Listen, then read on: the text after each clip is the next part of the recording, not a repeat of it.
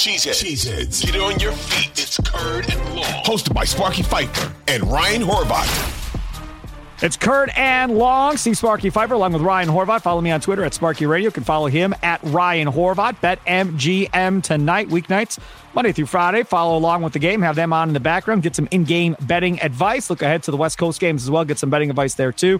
And they're highly, highly entertaining. Outside of Trista Crick, when she gets on her Golden State Warriors talk, then I, I can't handle it. Uh, also, you can check out uh, twelve fifty a m the fan dot com for all the different interviews I do throughout the week as well. All right, Ryan Horvath, Packers lose to the Giants after winning three straight. I'm Packer fans, in usual fashion, think the world is ending. The season's over because they lost the game uh, and didn't look great, even though they had the lead with a minute thirty-three left. I ask you, because expectations have been changing throughout the year for this team, uh, I ask you, uh, have expectations changed for you Uh, for the end of the season based on Monday Night Football and their loss, knowing four games ahead are all teams that aren't very good? Well, man, I'm watching this final drive, and it looks like they are in man here, and Keyshawn Nixon just gets absolutely, like you said, just freaking torched. Like, what is he even looking at anyway? Yeah, my expectations have changed because, like, that was a game that you had to take advantage of because I actually think they lose to the Bears. I think the Bears are going to get them. I think the Bears – lost that game, you know, week one, and they were all hyped up for the season. They believed that maybe this could be their year, and yep. Justin Fields was their guy, and it turns out wasn't their year, and it turns out Justin Fields probably ain't their guy because, like, Justin Fields, to me, hasn't shown enough to – the Bears are going to have the number one pick because the Panthers are a disaster. Correct. Justin Fields is fine, right? Like, he might end up being an all-pro. But, I'm, dude, if you're Ryan Poles, you'd be insane not to draft Caleb Williams unless you're a Drake May guy. What do you get for him? Do you get a two for Fields? I well, would, you know like what? It, like, it, look hey, at the Falcons. Wouldn't they make a deal for Fields yeah, over Ritter? I was gonna say, like, yeah, because like Atlanta's probably not going to be bad enough for Caleb or Drake, right? So maybe, and we got to wait and see though. I don't know if J J McCarthy comes out. Also, J J McCarthy hasn't looked great the last couple of weeks. I saw a tweet today. I forgot what N F L guy said it.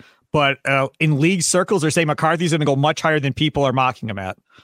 So yeah, oh, that I is. like. Uh, yeah, I mean, to be honest with you though, before I would take Justin Fields in a trade at like twenty-five, whatever he'll be, I would take Jaden Daniels if I could get him. And I'm not just saying that because he won me a bunch of money. He's Lamar Jackson light. He's a more accurate Lamar Jackson. He's just a more skinny version, so he's going to have to slide and get out of bounds and not take a beating. But he's good. I think he might end up being the best quarterback in this draft. And that features Caleb Williams and uh, my guy, Drake May. He's he's freaking good, dude. And we're doing the same thing we did with Lamar. We're not anymore. Like some people were saying that he's not a quarterback. He got to play receiver. But um, I don't see that. So, yeah, I mean, that that's why I thought that they had to win this game. And I know it's on the road, but it's against Tommy DeVito and the Giants. And I thought the Giants were going to be trying to tank as, you know, lose as many games as possible so they could get a Drake May or a Michael Penix or whatever quarterback they want because Tommy DeVito's not the guy. And Daniel Jones is definitely not the guy. Tommy DeVito right now looks better than Daniel Jones. So I worry a little bit about that Bears game, the way that they're trending down the stretch, and I think that's going to be a must-win game. I worry a little bit about the Minnesota game because both defenses right now are playing lights out. The Vikings just pitched a shutout, and the Bears, all of a sudden, nobody's talking about this. They're top ten against the run. The secondary's actually been playing much better, and you have Eberflus coaching for his job. He wants to coach the next guy that'll be there at the number one pick. And you have Justin Fields playing for his career because he wants to at least start somewhere else, you know, so he's got a ball out here. So that one scares me. Vikings scare me. I just, I thought you really had to have this one against the Giants. Then you're a seven win team. You're sitting right in that wild card spot. And then you could have your letdown spot here the next couple weeks against a divisional opponent.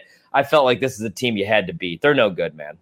I, I, I think Three and two was probably the most legitimate thing here on the way out. So if they win three more games, that's nine wins, nine and eight. And I think nine and eight is going to to be that last wild card. That's my thought.